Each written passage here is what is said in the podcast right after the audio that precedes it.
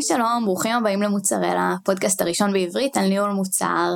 אני שירי יבצן ונמצא איתי תומר גולן, היי תומר. היי שירי. מה נשמע? מצוין. יופי, מעולה. אז, אז תומר, על מה, על מה אנחנו מדברים היום? היום נדבר על אה, UX במערכות מורכבות, נדבר על אה, מה זה ביטקוין, מה זה בלוקצ'יין. דברים שבגדול אין לי מושג בהם, אז אה, מערכות מורכבות כן, אבל ביטקוין ובלוקצ'יין זה כאילו הכי, הכי רחוק ממני שיש. זה קצת מוזר, כי בעצם אין מצב שלא שמעת על זה בתקשורת בשנה, שנתיים, שלוש האחרונות. כן, אבל זה כאילו המילים האלה, שעד שאתה לא צולל לזה, כמו, ש... כמו buzzwords כאלה, Machine learning, בלוקצ'יין. כאילו, זו מילה גדולה, ואתה כזה... זה שם. כן. תספר לנו קצת מי אתה. תומר, 40 ועוד מעט 2, גר בתל אביב, נשוי פלוס אחת, קטנה מאוד, מנהל אה, מוצר כבר בערך אה, שמונה שנים, שזה לא תמיד הטייטל הזה, אבל אה, תכף נדבר בטח על איך התגלגלנו לשם, אז נסביר את התוצר הזה.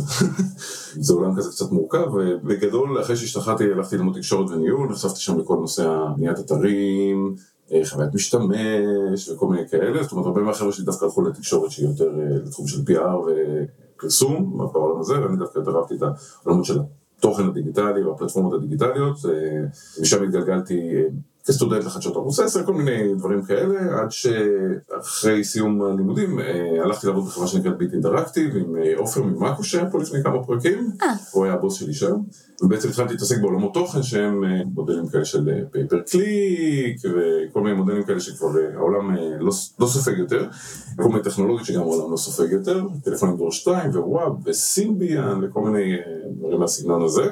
ואז בעצם הבנתי את הכוח של תוכן אונליין, וגם הבנתי שעד שאני לא אגיע לפוזיציה שבה אני מנהל את המוצרים בעצמי, זאת אומרת אני מתכנן אותם, אני משפר אותם, אני מודד אותם, אז יהיה לי מאוד מאוד קשה ליהנות מהעבודה שלי, כי בעצם קיבלנו מערכת as is, וכל change request שלנו היה יכול לחכות חצי שנה, שנה, ולפעמים גם היו אומרים, אה, זה מגניב, לא?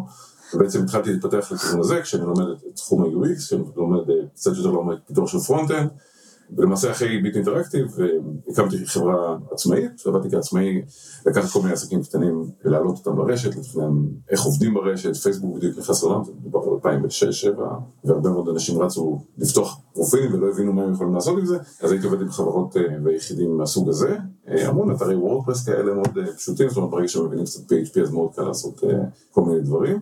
ובאיזשהו שלב הבנתי שכדי שאני שוב אוכל להתפתח ולעשות דברים יותר מעניינים, אז אני צריך לעבוד עם עוד אנשים.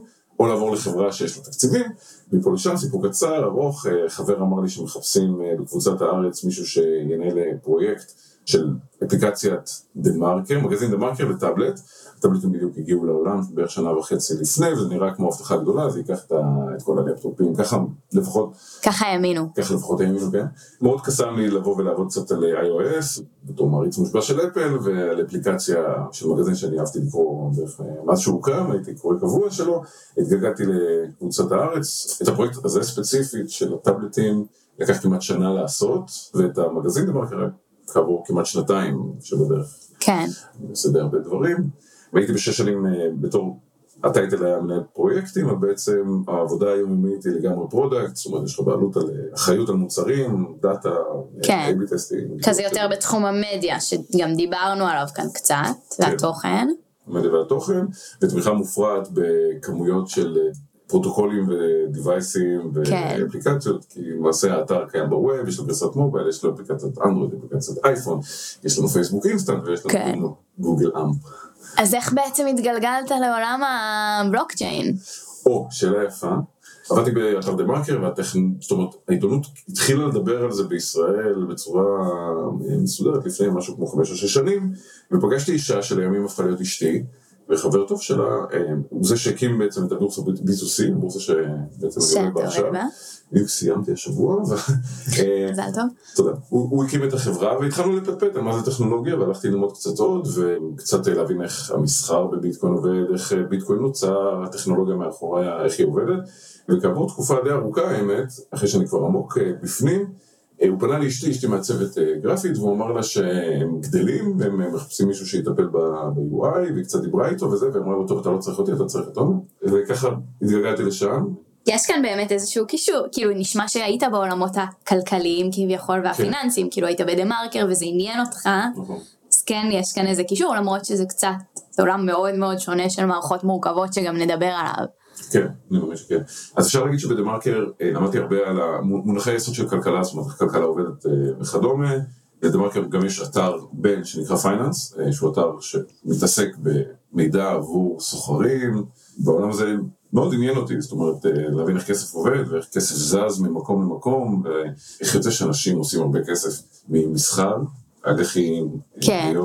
אופציות, פוזיציות, כל מיני כאלה. טוב, שזה skill חשוב לכולנו בלי קשר, כאילו להבין כן, וזה מדהים שלמרות איך כסף עובד. למרות שעבדתי שם ואני יודע הרבה מאוד דברים, אז uh, ברמה האישית מאוד מאוד קשה לממש את זה, זאת אומרת, בן אדם שאין לו drive לבוא ולהגיד, אוקיי, עכשיו אני לוקח אחריות על העתיד הכלכלי שלי, אז רוב האנשים, אני, את, השכנים שלי, החברים שלי, הרוב המוחלט לא מטפל בפנסיה שלהם, לא מושקע בשום דבר, זאת אומרת, אם מישהו קנה דירה אז הוא נחשב מוצלח, אבל בעצם הוא נכנס לחוף של 30 שנה. הדירה לא שלו, היא של הבנק, כן. התחום הזה של כלכלה מאוד מאוד עניין אותי, וברגע שפגשתי את אה, הבחור הזה, אדר, שקצת סיפר לי על אה, מה זה ביטקוין, הבנתי שאוקיי, יש לנו כאן עידן חדש. כן. כדי אולי להסביר במה מדובר, צריך כאילו להבין מה זה בעצם אה, כסף או מה זה ערך. כי למעשה האנושות משחר הימים, בן אדם היה צריך לדאוג לעצמו, היה מגדל דברים, עיזים נגיד, או מלפפונים או משהו כזה, הוא לא היה יכול לאכול כל המלפפונים, המלפפונים לא נשמרים כל השנה, אז מה שהוא היה יכול לעשות זה להחליף כמה מלפפונים בקצת מלח, בעגבניות, בבשר משומר, או... ובעצם יש איזשהו אה, ערך עבור העבודה שלו, שהערך הזה הוא על זמני, את יכולה ליצור ערך אם תעבדי, תשקיעי בזה אנרגיה, תוכלי ליצור לעצמך ערך. ובאיזושהי צורה להעביר את הערך הזה ממך למישהו אחר ולקבל משהו בתמורה. אז בהתחלה זה עבד בצורה של סחר חליפין, ואם נתגלגל כמה שנים קדימה, אז אי אפשר באמת לסחוב עיזים ממקום למקום, אז היה, היה צריך לתת לזה איזשהו ביטוי. הביטוי הזה היה יכול להגיע כשחכמי הכפר הם אלה שהיו אחראים על הלג'רים, על הרישום של מי הביא מה ומי שייך לו מה, ולעוד כל מיני שיטות שהתפתחו במהלך האבולוציה האנושית עד שבעצם הגיעו הבנקים. ובעצם הבנקים אמרו, אוקיי, אתה אה, עבדת, קיבלת איזה שהם כמות של מטבעות כסף, מטבעות זהב, אבנים טובות, אתה יכול להפקיד את הערך אצלנו ולקבל בתמורה איזה נייר שאומר, יש לך אצלנו בבנק, ואנחנו נותנים לזה משמורת. זאת אומרת שעבור עבודה, עבור אנרגיה שמושקעת, בן אדם מהיישוב מקבל ערך. עכשיו, מה שקרה הוא ש...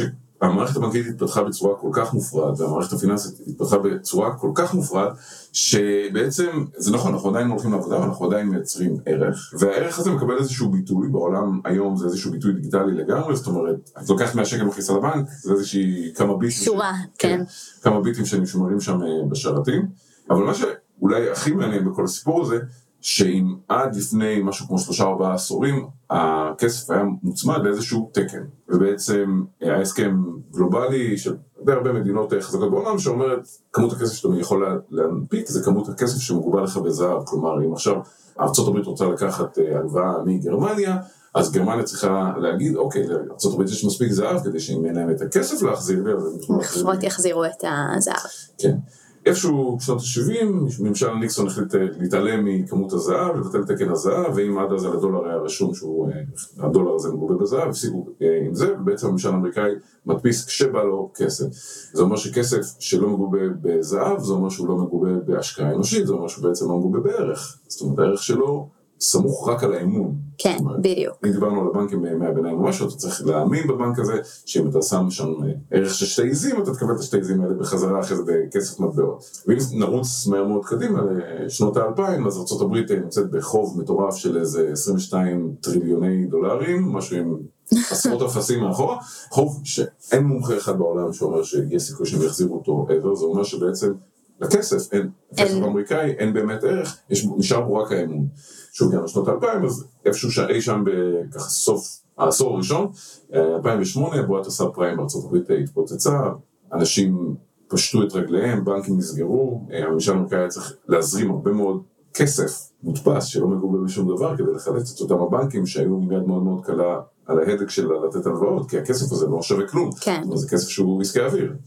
מה זה ביטקוין? החלק היפה הוא שבאמת בצורה די אירונית בשנת 2008 שארה"ב נקלעה למשבר הסאב פריים, בסוף השנה פורסם ה-white paper של הביטקוין של הבלוקצ'יין על ידי אדם או קבוצה של אנשים שנקראת סטושי נקומוטו, לא יודעים עד היום מי זה, אה, מעריכים שכתובות ארנק שלו מחזיקות אה, כמעט מיליון אה, מטבעות, אבל מעבר לזה לא בדיוק יודעים מי זה הבן אדם שעומד מאחורי זה, יש הרבה תיאוריות קונספירציה, למה זה אירוני? כי בעת שארצות הברית, המערך הכלכלי העצום אולי בעולם, והחזק ביותר בעולם, מקבל מכה שכמעט אה, גמרה אותו, מגיעה אלטרנטיבה, שהאלטרנטיבה הזאת היא גלובלית, היא מוצפנת, היא מבוזרת, היא מפוזרת בעצם לא בין ממשלות, אלא בין, בתוך קהילה. בבלוק הראשון של הבלוקצ'יין, אוקיי, הבלוקצ'יין הוא בעצם אה, יומן עסקאות פתוח, זאת אומרת כל אחד יכול לגשת אליו, שמכיל טרנזקציות פיר טו פיר, בין עמית לעמית. הרישום הזה, ה log הזה נמצא בעצם בצמתים ברשת, את יכולה להפעיל את המחשב ולהתקין אה, חתיכה מה log, זאת אומרת נאמר את הבלוקים האחרונים, או להיות full node ולהתקין בעצם את כל ההיסטוריה של הבלוקצ'יין. אוקיי. כאשר הבלוקצ'יין בנוי תחשבי קוביות לגו, כאשר הבלוק הראשון נמצא למטה, ומעליו יש שרשרת של בלוקים, בלוקצ'יין, שבעצם כל אחד מכיל את ההקשר לכל הבלוקים שקורו מאחוריו, לא ניכנס פה למתמטיקה שעומדת והצפנה שעומדת מאחורי זה, אבל למעשה השיטה הזו של הבלוקים אה, מאוד מקשה על פריצה של, okay. של, אוקיי. המערכת כולה, כי בעצם כל בלוק של מידע מכיל את כל מה שקרה לפניו. אז כדי שמישהו יצליח מבחינה חישובית לייצר שרשרת שבה כל הצמתים, הוא יכול לתקוף את הצמתים ולהגיד אני הייתי כאן קודם, צריך כוח חישוב עצום שאומרים שגם מחשבי קוונטום כנראה לא יצליחו לפרוץ וגם אם כן אז הבלוק שני יעבור קוונטום אז הוא יוכל כאילו להתמודד עם הדבר הזה. ובעצם שרשרת הבלוקים הזאת מכילה טרנזקציות של ביטקוין שעוברות בין אדם לאדם. הביטקוין אה, נוצר על ידי אה, פעולה שנקראת כרייה. בנודים האלה יש pool של טרנזקציות שנכנס לשם, לכל טרנזקציה מוצמד איזושהי עמלה. כאשר העמלה טובה, הכורים בעצם אה, מתמודדים על לפתור חידה מתמטית שתאשר את העמלה, זאת אומרת, ייקחו את הפרטים של העמלה, יבדקו מול הבלוקצ'יין, מול הרשומה הזאת שנמצאת ב node, שבעצם כל מה שהיה שם קודם קיים גם היום, אוקיי. ובעצם יאשרו את הכניסה של אל הבלוקצ'יין, זאת אומרת, קורא צריך לסגור בלוק כדי שזה ייכנס לבלוקצ'יין, זאת אומרת שאם אני מעביר אלייך נאמר חצי ביטקוין, הדבר הזה נכנס לאיזשהו נוד, אני מוסיף לזה איזושהי עמלת קריאה, מגיעים הקוראים ומתחרים בעצם על מי ייקח את הטרנזקציה הזאת ויכניס אותה לתוך הבלוק הבא. זה דורש המון משאבי מחשוב, מה שגורם לעלויות חשמל די פסיכיות. קצת דיברנו על זה, עלויות חשמל, את יודעת, לקרות זהב גם לכסף, ועבודה היא אנרגיה, ולכן אני מעריך שזה שהבלוקצ'יין, הרשת לוקחת אה, כמות חשמל של מדינה קטנה, זה רק אה, מוכיח שהמון המון המון אנשים באמת מאמינים בזה. מאמינים בזה, כן. מאמינים בזה ונותנים לזה בעצם ערך. אוקיי, אז תסביר בעצם איך נוצר ההייפ הזה. זאת אומרת, אוקיי, גם אני יכולה היום לבוא ולהגיד, הנה זה מטבע X. כן, שירי קוין. איך אנשים מתחילים בכלל להאמין או לסמוך על הדבר הזה? אני חושב שהסיבה שבאמת הביטקוין יצא לאוויר העולם, כשארצות הברית נמצאת באחד המשברים הפיננסיים הכי חמורים שלה, העולם מרושת כולו באינטרנט, זאת אומרת, הצורך הזה שבו אני יוצא, עושה איזושהי עבודה, והכסף הזה נשאר בחזקתי ובאחריותי בלבד, זאת אומרת, אני נמצא באוסטרליה ואת נמצאת פה בישראל ואני רוצה להעביר לך אה, כסף, אני יכול להעביר לך ערך. כן. גם יכול לקחת אה, עשר דקות, אבל אם תעשי העברה מארצות הברית למקסיקו, הדבר הזה גם יעבור שלושה, ארבעה ימים, עמלות מטורפות, ובעצם המערכת הפיננסית השתלטה על הערך שלנו כבני אדם, אנחנו עובדים מאוד מאוד קשה, והמערכת הפיננסית אומרת לנו מה מותר לנו ומה אסור לנו. אני חושב שב-2008, כשהדבר הזה יצא לעולם, העולם היה בשל למשהו אחר, כן. משהו שהחליף את הכלכלה המאוד מאוד מיושנת הזאת, שהיא אומנם אה, יציבה, אבל היא מאוד מגבילה אותנו כבני אדם. היא מאוד מסורבלת והיא כאילו לא מתאימה כבר, זה גם איזשהו משבר פסיכולוגי מצד אחד, כי אנחנו מפסיקים להאמין לבנקים, וגם מצד שני, כאילו הבנקים הם מסורבלים והם גורמים לנו לעבוד בשבילם. כן.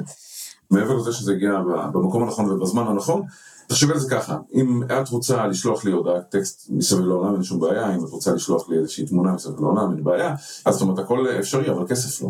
יש כן. המון המון מערכות, יש המון המון חוקים, המון רגולציות. אה, רגולציות, כל מיני הלבנות הון, מימון טרור, כל מיני דברים מהסוג הזה, אז רק כדי לסגור את החלק הזה, הביטקוין הגיע לעולם אחרי ש... העולם קצת הכיר את הנושא של הטוקנים, זאת אומרת הייתי משחקת פוקר אונליין ומקבלת איזשהו טוקן והוא היה זמין למשחק בכל הרשת של מי שיצר את המשחק פוקר, אז גם משחק של, אה, לא יודע, בלקצ'יק הייתי יכולה להשתמש באותו הטוקן.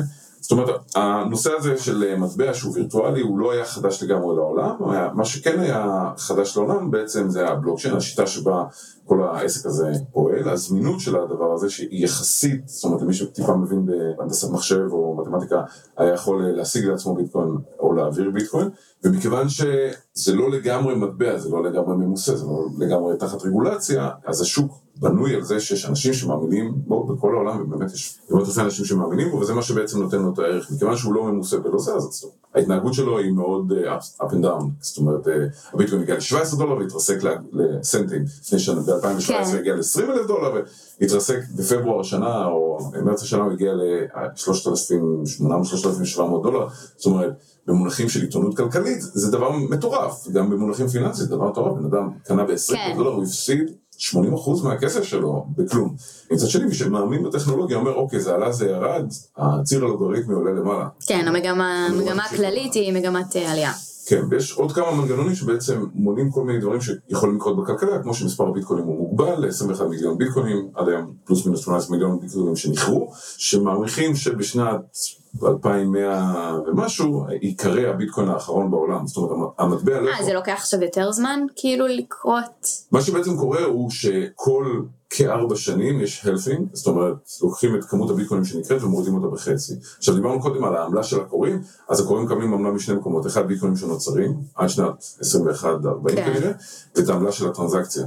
עכשיו, זה נבנה בצורה שהיא לא אינפלציונית, זאת אומרת, לא, אין מדינה שיכולה להגיד, אוקיי, 21 מיליון, עכשיו אנחנו מכפילים את זה 42 כן. מיליון ביטקוין בכיף, בכיף שלנו, כמו עם דולרים למשל, או ליברה. זאת אומרת, החוקים ידועים מראש, מי שקובע את החוקים זה הקהילה. זאת אומרת, כדי שתיקון ברשת הבלוקצ'יין ייכנס, צריכים הסכמה מקצה לקצה של 95% מהמפתחים ב Bitcoin Core, קהילת המפתחים של, של הביטקוין, שזה יכול להיות את, זה יכול להיות אני. כאילו open source. open source לגמרי. יש אנשים שלא מסכימים לשיטה ועם הדמוקרטיה המטורפת הזאת, זה בערך המקום היחידי בעולם שיש דמוקרטיה אמיתית. הכסף שלך הוא הכסף שלך, וכל קול הוא קול אחד, זה הכל. לא, יש לך כסף אז אתה יכול לקנות קולות כמו שקורה בכל מיני מקומות. ובעצם דיברנו על זה שזה קוד פתוח, אז אחרי שביטקוין יצא לעולם, נוצרו כל מיני uh, מטבעות אלטרנטיביים, אומרת, נכון.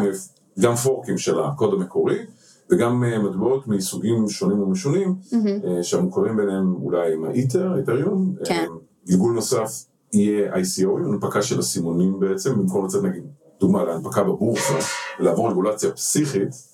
אתה יכול לפתוח, לכתוב white paper, כן. ליצור לעצמך איזה רשת בלוקצ'יין פרטית ועצמאית, שהיא אינה מבוזרת, שהיא מרוכזת אצלך ביד, ולהגיד אוקיי, אני, יש לי טכנולוגיה פסיכית ואני נותן לזה אבלואציה 100 מיליון דולר, עושה איירדרופ לכמה חברים ואז כאילו פותח את זה לציבור להשקעה, אני חושב ש-99% מה-ICOים האלה נפלו... אה, זה עדיין קורה.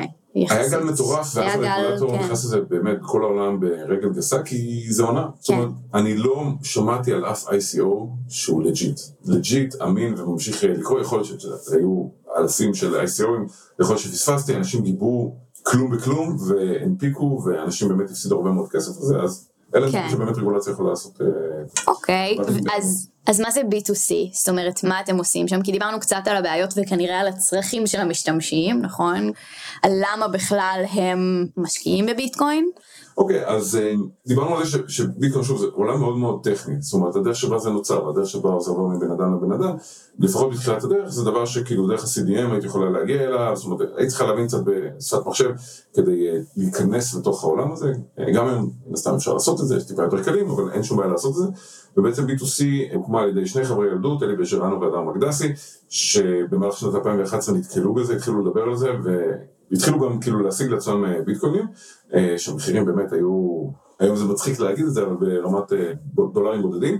אדם הוא מתכנת מאוד מוכשר, איש שמבין אה, מאוד במתמטיקה, והוא גם מאוד נדלק על הרעיון המאוד דמוקרטי הזה, ואלי גם אמר, אוקיי, יש כאן איזשהו משהו שאפשר לשנות את כלכלת העולם, ובשנת 2013 הם בעצם אמרו, אוקיי, אנחנו השגנו לעצמנו ביטקוינים, רוב האנשים לא יודעים איך לעשות את זה. כן.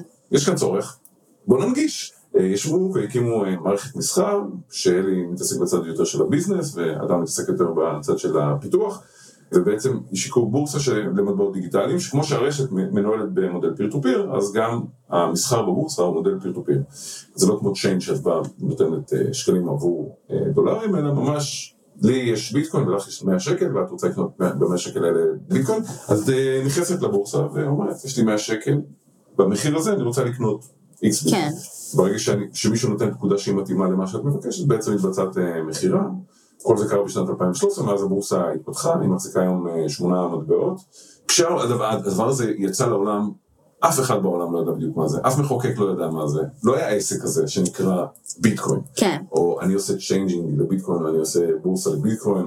אז בעצם, כשהבורסה נפתחה, ואגב, היא נפתחה ב-2013, היא בין אחת מתוך העשר הוותיקות ביותר בעולם שעדיין קיימות, לא הייתה רגולציה. אז הם הקימו את החברה כאשר הם אומרים, אוקיי, אין רגולציה, אבל אנחנו יודעים מה קורה בשוק הפיננסי, הבנקאי, הכלכלי, אנחנו לוקחים את מה שהמחוקק אומר על הדברים האלה, ופילים אותו עלינו. וכל עוד זה, זה לא חותך את אחד החוקים האלה, או מפר את אחד החוקים האלה, אנחנו בפנים. ששוב, מדובר בדברים שקשורים להלבנת הון ומימון טרור, אה, ודברים באמת סופר מורכבים ומעניינים, אבל גם לבורסה, לניירות ערך יש מספר חוקים, כן. שלא העתיקו לגמרי את המבנה הבורסאי, כי בעצם הקימו משהו מאפס, אבל כן לקחו משם אה, עקרונות, סוגים של פקודות וכדומה. פסט פורוורד להיום, אז הבורסה היום יש מעל 20 אלף לקוחות פעילים, מחזורים של מיליונים של שקלים, שמונה מטבעות דיגיטליים, רק בווב, אין לנו אפליקציות כרגע.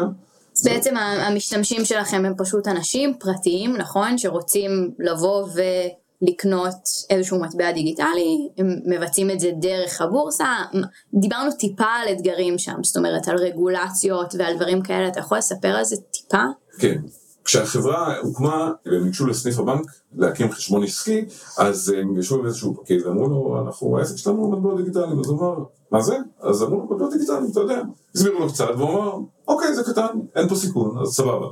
ברבות השנים שהעסק הזה גדל באמת בכל העולם, ובטח בישראל שיש פה קהילת מפתחים מדהימה, אנשים כאילו סופר יצירתיים וסופר מוכשרים, אז כמו כל שוק שהולך וגדל, רוצים לדאוג שהשוק הזה, אחד, מצד אחד הוא ממוסה, זאת אומרת שהמדינה תקבל את הרווח שלה, ומצד שני, מכיוון שמדובר פה בכסף, שלא מדובר בהלבנת הון, כן, שזה עסק אה, לגיטימי ולא... סמים, נשק, כן. שזה משהו שדווקא, שהרבה יש בביטקוין, או במטבעות דיגיטליים, לפי מה ש... לא יודעת, אין לי מושג בזה, לפי מה ששומעים, זה משהו ש... אם דונלד טראמפ, אז הוא אומר שהוא בדיוק שבוע פרסם איזשהו ציוץ הזוי לגמרי על הביטקוין, שהוא לא כל כך מאמין בו, והוא גם משמש לעסקאות מפוקפקות. זה אולי היה נכון לתחילת הדרך, שבה כסף עבר דרך הסילק רוד, דארק ווב. כן, נכון, זה גם דברים ששומעים. נכון. בוא נשים את הדברים רגע בפרופורציות, התפיסה של הביטקוינים אז הייתה שווה 3.6 מיליון דולר, שאומרים שיש יותר, אבל זאת אומרת, זה ההיקף. עכשיו לבוא ולהגיד, אוקיי, אני לא מוכן לקבל ערך, מכיוון שהערך הזה אה, משמש לשימושים לא חוקיים, אז בעצם גם אי אפשר להשתמש בדולר. גם אי אפשר להשתמש, כן, באף סוג של כסף. בדיוק, ולכן הציוצים של טוב הוא בחור אה, כן. אקצנטרי ומצחיק. זה נכון, בתחילת הדרך מטבע כמו ביטקוין היה עובר בסילקרו, שמעתי על מקרים שאנשים קנו בזה סמים או דברים כאלה. אחרי שהסילקרו יצא מהעולם ונסגר, וגם רגולציות התחילו להתעסק בזה, המחקרים היום מראים שבאמת הכמות כסף שמעורבת בעסקאות דרך ביטקוין היא פחותה מאוד. יש מטבעות דיגיטליים אנונימיים הרבה יותר, לא כן. דיברנו על אנונימיות של מטבע, אבל היא אנונימית חלקית, זאת אומרת, אפשר להבין דברים מתוך הרשת, לא תמיד ברמת האיש, אבל ברמת הכתובת שממנה יוצאים השקלים, אי אפשר לעשות איזה מיקסינג בלי שידעו מזה. אוקיי. לכסף. אז כן יש איזשהו, אה, לא יודעת אם לקרוא לזה פיקוח, אבל כן... זה מה שיפה, זה דמוקרטיה, והדמוקרטיה יודעת לתקן את עצמה, היא אומרת, אוקיי, אם אני רוצה להשתמש בערך הזה, אני לא יכול לפנות למקומות שבהם כן. הממשלות יגידו, הערך הזה לא מקובל עליי. שוב, ויש מטבעות שהם באמת, הם הרבה יותר מוצפנים, הם הרבה יותר, הם כמעט בלתי עקיבים, שפעילות פלילית נעשית עליהם, ואנחנו לא מתעסקים בהם, כי אנחנו לא כן. מאמינים במשהו שהוא בא לפגוע בנו. ברור. נשק, סמים. אם נדבר שנייה על, על ניהול המוצר, ונראה לי שאחד התהליכים המורכבים כאן זה באמת ה onboarding כנראה. בוא נדבר עליו שנייה, זאת אומרת, מה, אני עכשיו אה, שירי, אני רוצה עכשיו להירשם לבורסה, לקנות ביטקוין. איך, איך זה עובד? מדובר פה בכסף, ומכיוון שמדובר בכסף, מדובר בחברה, לפחות אצלנו, חברה שאימצה עמוק מאוד את הרגולציה. אז יש תהליכים שנקראים אה, KYC ו-AML, שהם בעצם, כמו שאת ניגשת לבנק, פנים מול פנים, אה, מול הנציג, שיזהה אותך, יראה שאת באמת תושבת ישראלית, תציין את התעודת זהות וכולי, אנחנו צריכים לתת לזה ביטוי שהוא אונלייני. כמו שהבנקים פחות או יותר עושים היום, תיכנסי לאפליקציות כמו פפר, פפר, כן. לא פפר פי, אלא פפר בנק, ביקשו ממך עוד פרטים, תעודת זהות, תאריך לידה, כל מיני... שיחת וידאו עם אה, נציג. שיחה עם נציג שיכול לקחת יומיים או שלושה, אז התהליכים האלה, מכיוון שהם נוגעים בכסף, הם גם נוגעים אצלנו. אני חושב שהתהליך onboarding אצלנו, אני אהיה כנה, הוא לא מספיק טוב, הוא לא מספיק uh, מהיר. מעבר לעניינים הטכניים שיש לנו מסכים שאנחנו צריכים לטפל בהם, לא בגלל הסיבה שזה לא קורה עכשיו. זאת אומרת, את כרגע אומרת, אוקיי, השתכנעתי, אתה אומר, אני רוצה לקנות ביטקוין. את תתחילי את התהליך היום, את לא תסיימי אותו היום. אני לא מדבר על לא תסיימי אותו בשעה הקרובה, את פשוט לא תסיימי אותו היום, כי יש דברים שלוקח, יש זמן עיבוד של המערכת. אז בעצם מישהו מגיע אלינו, צריך להיכנס לעשות אה, סיסמה, אנחנו משתמשים במאמת אה, דו-שלבי, כדי להוסיף שכבת הגנה שהיא בלתי תלויה למנגנוני האבטחה שלנו על החשבון שלך, עובר את זה, הוא צריך למלא די הרבה פרטים אישיים, להעלות תעודת זהות, לחתום על טופס שקשור אה, לנושא מיסוי מול ארה"ב, ורק אחרי שהוא מסיים לעשות את כל הפאן הזה, אז זה עובר בעצם לאישור אצלנו, אנחנו צריכים באמת לראות שהכל עלה בצורה תקינה, שאין פה איזושהי בעיה, שחשבון הבנק שלו תקין וכולי, ושהוא עשה את זה, הוא יוכל להעביר כסף מחשבון הבנק שלו אלינו, אז הוא יכול להתחיל בעצם לסחור. אז בוא נגיד שאם יש מישהו שהוא מספיק רוצה... צריך ממש לרצות את זה. נכון, צריך ממש לרצות את זה, כי בעולם של ניהול מוצר קלאסי, זה מישהו מגיע עם אינטנט לאתר שלך, תגיש לו את זה, אם לא הגשת לו את זה, אתה נכשלת. כן. ואצלנו זה לא רק שאנחנו לא מגישים את זה, אנחנו עוצרים אותו ועוצרים אותו שוב ועוצרים אותו שוב, ובאמת כשאני הגעתי לשם עשיתי לעצמי את התהליך הזה, רשמתי ממש את כל התהליכים, את כל האפשרויות, כל הודעות השגיאה, כל מה שיוצא החוצה מהפאנל, לקחתי whiteboard ענק, ובמשך יומיים או שלושה באמת פירקתי את כל התהליך וכל התהליכי משנה שקורים שם, ואמרתי אוי ואבוי איזה סיוט, מה אפשר לקצץ? ואחרי שלקחתי את הנושא הזה לדיון אצל המנכ"ל וגם אצל, יש לנו קצין ציות, שהוא עורך דין שתפקיד שלו זה לוודא שאנחנו עובדים אה, כמו שצריך מול החוק. אז הבנתי ששוב UX ית, ונכון, כמה שפחות אה, שדות, כן. יותר טוב, אבל אני לא יכול לעשות את זה. זה בעצם אתגר אחד מאוד מאוד אה, גדול בעולמות כאלה. כן, כאילו ההנגשה של זה היא מצד אחד אתה רוצה להנגיש, מצד שני אתה לא ממש יכול עד הסוף אפילו לא קצת. להנגיש. זאת אומרת, גם אם אני אבנה את ה-UI היפה בעולם, עם התהליכים הכי מהממים והאייקונים ואנימציות מדהימים, התהליך עצמו ארוך. כן. לא סינכרוני, זאת אומרת, זה לא התחלת וסיימת תוך עשר דקות, שגם תוך עשר דקות זה זמן מטורף בעולמות האינטרנט. כן, זה הרבה זמן. כן, ובואי נגיד שמישהו, שוב, עם אינטנט, ובאמת, יש לו את האנרגיה לשבת על המחשב ולעשות את כל התהליך הזה, ויש לו את הסבלנות אחרי זה לחכות לאישור שלנו, ולהעביר, ללכת לבנק. הוא גמר את כל זה, ולומר שיש לו שקלים בחשבון הבנק שלו, עכשיו הוא גם צריך להבין איך מסחר עובד. יש בארץ אה, חברות שעוסקות בביטקוין במודל של אה, ברוקר, שאצלם התהליך טיפונת יותר פשוט, לי יש כסף, לך יש ביטקוין, תנעל לי שער, קח את הכסף, תקבל את הביטקוין. אצלנו בעצם, מכיוון שזו בורסה, זה- הפתרון עובד בין עמית לעמית. זאת אומרת, זה לא מספיק שאתה עברת את כל הסיוט הזה של ה onboarding וה-KYC, אתה גם צריך טיפה להבין מה אתה הולך לעשות, כי זה לא אני רוצה אחד ביטקוין במחיר הזה, יש פקודות limit, stop limit, market, יש ספר פקודות פתוח לכולם, שאפשר להבין, זאת אומרת, צריך... צריך ממש להיות אה, כנראה יותר מהשקעה בבורסה. כי אתה גם צריך להבין איך הבורסה עובדת, אבל אתה גם צריך להבין את הפקודות ואת השם. הרוב המוחלט של האנשים אה, סוחרים בבורסה דרך, אה, את יודעת, כן. הולכים לאיזושהי חברה שמתעסקת בהשקעות, ומישהו שם... עושה- הבנק או כן. אני רוצה, מעניין אותי טכנולוגיה, מעניין אותי נדל"ן, מעניין כן. אותי אג"חים, או- ומישהו עושה את העבודה. פה בעצם, את יודעת, זה עולם אונליין, ואנחנו מנגישים את הכלים האלה, אז מצד אחד זה יתרון מאוד גדול, כל הכלים האלה זמינים לכולם, את יכולה לעשות מה שאת רוצה. מצד שני, את צריכה, כן. עקומת הלמידה היא מטורפת. זאת אומרת, צריך לעבור תהליך די רציני של הבנה כדי לסחור. יש אנשים שעושים את זה די בקלות, ויש אנשים שלא. ואנחנו רואים את זה גם בשירות הלקוחות וגם בצ'אנלים שלנו בסושיאל, שאנשים שואלים שאלות באמת מכל הכיוונים, ואנחנו מאוד אוהבים לעזור לאנשים, כי אנחנו מבינים שזה מאוד מאוד קשה. אני מכיר את העולם הזה ארבע או חמש שנים, ועדיין מופתע מדברים של איך הם עובדים, ואיך מונעים דברים, ואיך חושבים על דברים, ואיך מנתחים גרפי. זאת אומרת, יש כאן עולם שלם של תוכן, כן. שאדם מהשורה לא ממש מבין, ואם ניקח רגע את העליות המטורפות שהיו בסוף שנת 2017, שהביטקוין הגיע לסכומים של 20 אלף דולר, אנשים באמת מהשורה שפשוט שמעו על זה בתקשורת, אמרו, אוקיי, אני גם צריך. כן, שכמשקיעים. אם תחשבי על זה, אף אחד לא נכנס להשקעה כשהשוק... עולה והוא בטופ, כן. אנשים נכנסו כי אמרו שטוב, זה, זה לא יפסיק, זה יגיע ל-50, 100. אני הגעתי לחברת Bit2C בעצם כחצי שנה אחרי העלייה, זאת אומרת שהעלייה נשברה כבר. גם בגלל התהליכים האלה שדיברנו עליהם, בגלל הידע המטורף הזה שצריך, ובגלל האי-יציבות הזאת של המטבע שעליה דיברנו, אנחנו בעצם, יש לנו אתגר נוסף שאותי מאוד תסכל בתור מנהל מוצר. כל מקום שבו עבדתי עד אז, זאת אומרת, אוקיי, יש לי איזושהי תנועה קבועה של אנשים לתוך האתר שלי. קבועה פחות או יותר. כן. יש ימים יותר חזקים, יש ימים פחות חזקים. ועכשיו למשל אני בקבוצת הארץ, היה לנו מודל subscription, ואנחנו עכשיו, אנחנו רוצים להעלות את כמות המרשמים. אז אתה מנסה להבין מאיזה צ'אנל מגיעים אנשים שממירים יותר, כמה כתבות הם קוראים לפני, באיזה מדורים, באיזה נושאים מעניינים אותם, מה החברים שלהם, כל מיני דברים מהסוג הזה. ואתה למשל הולך על A-B טסט פשוט, שאתה מחליף את קוביית ההרשמה מכפתור בצבע כתום לקובייה אדומה עם אה, כפתור בצבע חום, סתם אני זורק פה. אז אתה אומר, אוקיי, אני יודע מה קורה עכשיו, אני יודע מה אני מצפה שיקרה, ואני מריץ איזשהו A-B טסט. וה-A-B טסט הזה, אם תכננת אותו נכון והצבת אותו נכון, כנראה הוא יעבוד טיפה יותר טוב, כן. את זונחת את ה-A. תקבל תובנות, כלשהם. כלשהם, נכון, גם אם זה לא הצליח, אז תקבל תובנות שאת כן. ה-C טסט תוכל לעשות יותר טוב. בעולם הזה, כשיש הייפים, את פתאום רואה את הצ'ארטים של האנשים שנכנסים לאתר, טסים לשמיים. מטריקות כמו אה, new users, ויוזרים שחוזרים, וכמות זמן באתר, ודפים נצפים, ואת יודעת, איבנטים בתוך ה... פשוט הצ'ארטים עפים לשמיים, וכאשר המחיר מתייצב, חוזרים לפעילות מאוד מאוד מצומצמת של אנשים.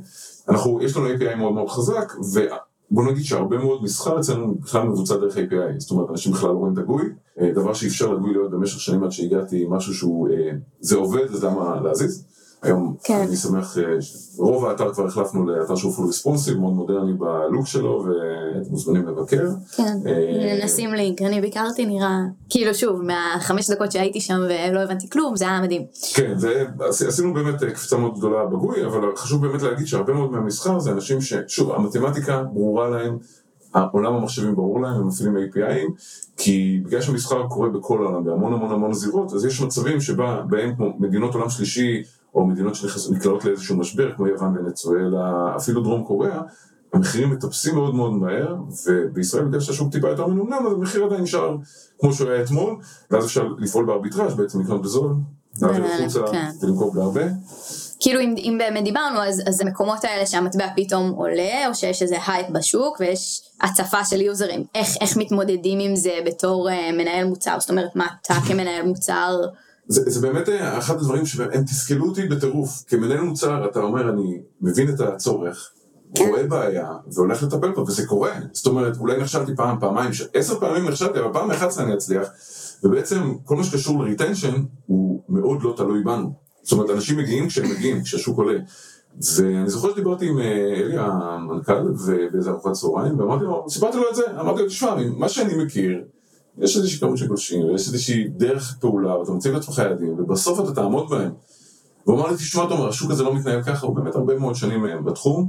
השוק הזה, כמו המחיר של הביטקוין, הוא עולה ויורד, ואתה צריך להבין שאין לך הרבה שליטה על הריטנשן. נשמע מאוד מ- מתסכל זאת אומרת מה, התפקיד שלך כמנהל מוצר אם אנשים בכל מקרה יבואו או לא יבואו ו... נכון, אז יצאתי מאוד מבואס מהשיחה הזאת, והלכתי הביתה מאוד מאוד מתוסכל, וכמו, כל הדברים הטובים, שאתה יש לך קצת זמן לבד באוטו או במקלחת או משהו כזה, עולים לך הרעיונות, ובעצם הבנתי שהתפקיד שלי, מעבר ללוק היפה ש... הבנתי שהמטרה מספר אחת שלי היא להכין את האתר לגל הבא. זאת אומרת שבגל הבא יהיו פחות שאלות ל support. שבגל הבא התהליך onboarding יהיה קצר יותר באפילו שני שלבים, זה המון. אנשים שייכנסו, האתר יסביר את עצמו בצורה יותר טובה, כך שהם יוכלו לעשות פעולה או שתיים בהרבה יותר קלות ממה שהם היו עושים קודם, ובכך בזמן ההייפ אני אוכל לייצר יותר תנועות שייצרו יותר פקודות, שייצרו בשורה התחתונה יותר רווחים לחברה. וברגע שהתובנה הזאת נחתה עליי ויכלתי לאשש אותם לא מול קהל אמיתי, אלא מול אנשים שאני עובד איתם, ובעצם זנחתי כמה טקטיקות של באמת product. כן אה, של איך להביא יוזרים ויותר אה, כן, זאת אומרת מצד אחד אנחנו צריכים לעשות משהו לטווח הארוך שישמור על שם מצוין לחברה, שייתן שירות לקוחות מעולה בחברה, שתמיד היה שירות לקוחות טוב, אבל למשל דברים פשוטים כמו נגיד מיקרו קופי שעד אז באמת מפתח כתב אותו, עליך להזין, זכר, יחיד, בפקודה, הפך להיות טיפה יותר רך, הפך להיות יוניסקס, זאת אומרת מקומות כמו empty states או ארורים הפכו להיות מקומות שבהם יש תנועה, אם ניתן דוגמה באמת סופר פשוטה וקלאסית, יש המון אימיילים אוטומטיים שיוצאים מהמערכת. יש את זה בכל מהמם. מערכת כן. מורכבת, והיה שם אה, אימיילים שאומרים, התבצעה פעולה, זהו, כאילו, והפעולה. כן אבל לא הייתה פעולה הבאה. ובצורה מאוד מאוד פשוטה, באנו, יצרנו תבנית של אימיילים, האימייל היום ייראה בצורה לא טקסט בלבד, אלא ממש משהו מעוצב ויפה, אבל על כל הודעה יש גם בוא תעשה ככה, או בוא תעשה ככה, או בוא תפנה אלינו בשאלה. כן. בחלק מהמקרים, אנשים יגידו, או, הפעולה בוצעה אחלה מגניב, הנה אני אלך לעשות את הפעולה הבאה. הנה הפעולה הבאה. סוג של אה, תהליך מאוד מעניין של להבין מה אתה לא יכול לשנות בתהליך, זאת אומרת לכל מנהל מוצר הרי יש את זה, נכון? בין אם זה הפיתוח עכשיו אה, מוקפא בגלל איזושהי סיבה, אני עדיין יכולה ללכת למקומות שבהם אני כן אוכל להשפיע, זה מאוד מעניין, כי כאילו בהתחלה אתה מנסה להילחם בזה, נכון? אתה מנסה להגיד רגע, אבל מה, איך, איך אני לא יכול?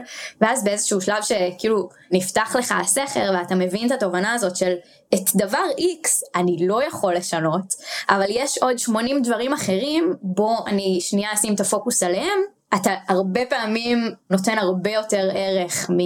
לנסות אה, להילחם ולפרוץ קירות שאין מה לעשות, אף אחד מאיתנו לא יכול להצליח. מתחילה מהטקטיקה שלך, או בדיוק. מהטכניקה שלך, זה הרבה יותר קל, זה מאוד מאוד דומה למצב שבו את עובדת עם אה, קבוצת מפתחים, והפרויקט זז וזה, ואז עכשיו המשאבים מוסטים. בדיוק. לא סטופ, לא, יש לך במקום תשעה מפתחים, יש לך שני מפתחים, ועכשיו עם השני מפתחים האלה אין שום סיכוי שתעשי את מה שתכננת לעשות, ואז את אומרת, אוקיי, הכנתי עבודה לתשעה מפתחים, עכשיו יש לי שניים, אז מה אני עושה? זה מאוד מאוד דומה לזה, זאת אומרת, נכון. אני נמצא באיזשהו חסר, שהוא אומנם לא בכוח פיתוח, אלא בהתנהגות של השוק, וצריך להכין את מה שהולך לקרות הלאה, לדעת מראש כן. לאן אתה מכוון, מה המטרות שלך, חושבת שזה-. סופר חשוב. טוב, אנחנו ככה ממש לקראת סיום.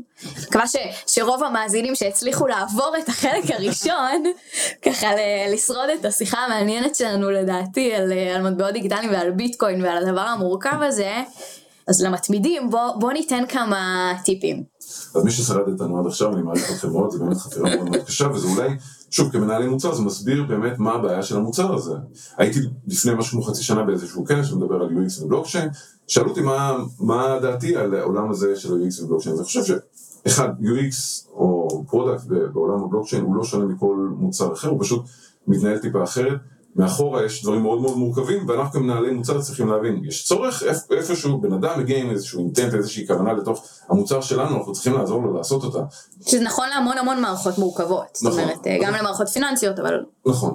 אז אם אני אנסה רגע בקצרה לסכם כמה טיפים מהשיחה שלנו עד כה, אז אני חושב שבעולם של סטארט-אפים וגם בחברות גדולות, קודם כל גולין. במקום לפתח מוצרים עצומים שהזמן אה, תכנון שלהם הוא עצום, והזמן פיתוח שלהם הוא עצום, והם נתונים בכמויות באגים בלתי נסבלות, פשוט צריך להבין מה הצורך, איך אני הולך לענות עליו, ולענות עליו בצורת, אה, או לא אוהבים להגיד MVP, אבל לענות עליו בצורה שהיא MVP פלוס, כי זה לא יכול להיות משהו סתם, איזה טפט מכוער, לענות עליו בצורה הגונה, באוויר עם מינימום פיצ'רים, גם אם זה אומר שאת המשימה תפרק לשלושה שלבים, או ארבעה שלבים, או אפילו עשרה שלבים שימתחו למשך חצי שנה, אבל קודם כל תעשה את זה רזה, שזה, יש לך איזושהי הנחה, בוא תוכיח שהיא עובדת, היא אכן עובדת, אז אולי בזה שווה להשקיע כסף, ואולי גם הפתרון המאוד מאוד קטן הזה פותר אותך מלהמשיך לפתח אותו, כי האקסטרה, פיתוח שתשקיע בו, לא, לא יכסה אותו, אז אני חושב שגולדין זה העצה הראשונה שלי למנהלי מוצר, העצה השנייה, הרבה אנשים מדברים על זה, אבל זה להתחיל מהסוף, זאת אומרת גש ל-PR, אני חושב שתהליך שבו יושבים ומנסים להבין, אוקיי, אנחנו משיקים את המוצר הזה מחר, מה אנחנו הולכים להגיד לעיתונות, איך אנחנו הולכים לכתוב את זה בסושיאל, איך ההדרכה שלנו תיראה, איך יראה הדוקומנטציה, איך יראה המדריך בדיוק. כאילו, בדיוק. דברים כאלה, כן. הדברים האלה, שוב, לא צריך לשבת באמת לכתוב אותם, אבל כן לבוא ולדבר. אנחנו הולכים לעשות מוצר, שזה מה שהוא עושה, וככה הוא נראה. וזה ה-benefit שלו, זה הערך והתועלת שלו. אה, ברגע שממקדים את השיחה על, על שם, זה בעצם, שוב, זה מאוד דומה לגישה של גאולין, זה מנקה מלא מלא רעש מסביב. זה גורם למוצר גם להיות הרבה הרבה יותר רזה, וגם לפתרון להיות הרבה יותר מדויק. כי הרבה מאוד אה, חברות טכנולוגיה אה, מגיעות מיזמות שהיא היא טכנולוגית. יש לי ידע טכני, שאיתו אני הולך לעשות מוצר, הוא טכנולוגית מדהים. אבל אנחנו רואים פה גם בעולם של הביטקוין, הטכנולוגיה מהממת, באמת, עשו כאן דברים שלא נראו בשום מקום אחר, ועובדה, חברות גדולות, IBM, סיסקו, ליברה של פייסבוק, אנשים רצים לעולם הזה של בלוקצ'יין, כי הטכנולוגיה באמת היא מדהימה ועוד לא גילינו כלום ממנה.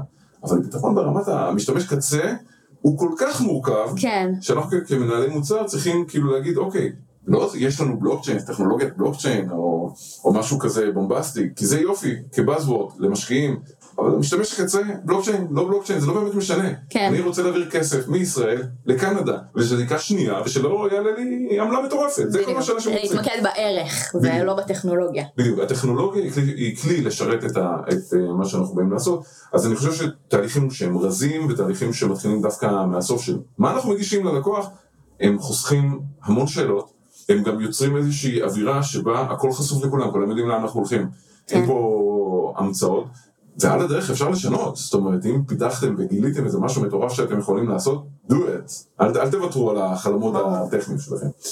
באותה אווירה זה שרעיונות טובים לא באים בהפתעה, שעובדים אה, בעיקר בצורה של ספרינטים, מכיוון שכל הזמן מנסים כאילו להרים את הספרינט הבא, להרים את הספרינט הבא, את עסוקה מאוד בטקטיקה וטכניקה, ופחות ביצירתיות, ולכן תהליכים שמתחילים טיפה יותר מוקדם, בתהליכי חשיבה על איך זה יהיה בסוף, הם אומנם נפרסים לטיפונת יותר זמן, אבל הם גורמים למוח להתחיל לעכל דברים, להושיב את הדברים במקום. כן, אה, שזה, זה מאוד קשה לעשות כשיש לך מוצר שהוא כבר קיים ואתה מתעסק בשוטף, אבל זה טיפ מאוד מאוד חשוב, זאת אומרת, אה, גם כשאני בשוטף, בספרינטים, בזה, ליזום את זה. זאת אומרת, לקבוע זמן ביומן שבו הולכים הלאה, אם זה לעשות דיזיין ספרינט שהיום מאוד חזק בכל מיני חברות, או לתפוס פונקציות בארגון שהן יכולות להשפיע ולדבר איתם על דברים. ואת יודעת מה, אפילו יש לך רעיון טוב, זרקי אותו בג'ירה בבקלוג, ועוד שבועיים תחזרי אליו, תוסיף לעבוד משהו, ועוד שבועיים, כשיתפנה לך הזמן הזה, כמו שדיברנו קודם, פתאום תקבלי את התשעה מפתחים שלך בחזרה, אז יהיה לך יופי של עבודה, כאילו לתת להם, אולי לא אפויה עד הסוף, אבל כן. הרבה מאוד דברים שהם כבר מגובשים לגמרי, אנשים יודעים על מה מדובר, את מבינה, כולם מבינים את הערך של זה, ועכשיו רק עניין של זמן, ואני דווקא חושב שבחברות שיש להם מוצר, זה נכון שצריכים לרוץ ספרינטים ולהספיק דברים, ומתחילים אבל עם התכנון של מה הולך להיכנס לספרינט בעוד חצי שנה, מרוויחים הרבה מאוד. לגמרי. בהבנה הזו. כן, תכנון לטווח ארוך באג'ייל זה משהו שמאוד מעסיק אותי בימים אלה. כן. אז חבל שאין לנו עוד זמן, אבל אה. בכל מקרה גם לא דיברנו על ליברה ולא דיברנו על מלא דברים ש- שרצינו לדבר עליהם, אז נראה לי שתהיה הפעם הבאה. עוד משהו, איזה אחרון לסיום ככה? כן, אני חושב שזה טיפ שמתאים לכל מי שעובד בעולמות אה, הדיגיטליים. אה, יש משהו ברפטטיביות, אוקיי? הרבה מאוד מהדברים שאנחנו עושים חוזרים על עצמם. אפילו דיברנו על אייג'ייל, טסקים בתוך הג'ירה או מאנדיי או במה שאתם עובדים. הרבה, בהרבה מאוד מהמקרים המבנה הוא דומה, יש איזשהו אה, רקע כללי ויש אה, איזושהי בעיה ויש איזשהו אה, פתרון. זאת אומרת, גם משימה יכולה להיות בנויה בצורה שהיא מאוד מאוד רפטטיבית. once כתבת את המשימה פעם אחת בצורה מסוימת, המפתח שעבדתי איתו פעם אחת, בפעם השנייה כבר יהיה לו יותר קל, בפעם השלישית הוא כבר ירוץ איתה. אותו דבר, משתמשים היום בעיצוב שהוא נקרא Atomic Design או משהו בסגנון הזה, או Design Thinking, הכל הולך על אותו עיקרון. אז ההמלצה שלי היא בעצם תעבדו בתבניות. לא בקטע תבניות זה מקבע אותך, להפך, תבניות עושה את השפה להרבה יותר ברורה, ואני יכול להגיד לך שאנחנו עברנו מהאתר הישן שלנו לאתר שהיום אה, נמצא באוויר, אומנם חלקים של האתר הישן עדיין אה, באוויר, אבל בעצם העבודה הקשה ביותר שהייתה היא לא לשבת ולמפות את המסכים או להגדיר את הפיצ'רים בפנים, היא הייתה להחליט מהי השפה העיצובית. כי ברגע שהחלטת שכפתור נראה כמו כפתור, אלה הצבעים שלו, אלה הצורות שלו, פעם אחת הוא outline ושקוף, ופעם אחת הוא עם צבע, פעם אחת הוא קטן, פעם אחת הוא גדול, הגדרת שישה שבעה סוגים של כפתורים. עם שבעה צבעים, יש לך שבע כפול שבע אפשרויות שאת יכולה להשתמש לכפתור בלבד, אבל זה מוגדר, זה כן. יושב תמיד טוב ב design, הגובה שורה, הגודל של הפונט תמיד יושב טוב. once עשית את זה פעם אחת, כל פיצ'ר אחר שדורש למשל כפתור, שדורש טופס, שדורש הודעת שגיאה, לא צריך לתכנן מחדש, לא צריך לדבר עליו מחדש. כן, לא צריך פעם. להמציא את הגלגל שוב מחדש. זה נשמע כאילו כל כך טריוויאלי, וזה כל כך עצוב שזה לא קורה בהרבה מקומות, כל פעם design כל פעם מחדש, אז עובר למפתח, הוא מפתח את הטופס הזה כל פעם מחדש, והודעת השגיאה. אה, שכחתי לשים הודעות שגיאה, איך הן אמורות לראות? כן. בדיוק כמו הטופס הקודם. אלא אם כן יגידו אחרת, אבל כן. לעבוד אה, בתבניות, בכמעט כל דבר, סופר סופר. סופר סופר חשוב. טוב, אז איזה כיף. כן, אין- ספק. כאילו מי שהגיע איתנו עד לפה זה ממש אנשים שיש להם נסיעה ממש ארוכה לעבודה. ממש ארוכה. היה לי מאוד מאוד מעניין. אה, וזהו, תודה שהאזנתם לנו. אנחנו נהיה כאן גם בפרק הבא. אם אהבתם, תעשו לייק בפייסבוק ותשלחו את הפרק הזה או פרק אחר שאהבתם לאחד החברים שלכם שנראה לכם גם מתעניין בתוכן. זהו, תודה רבה, יום טוב.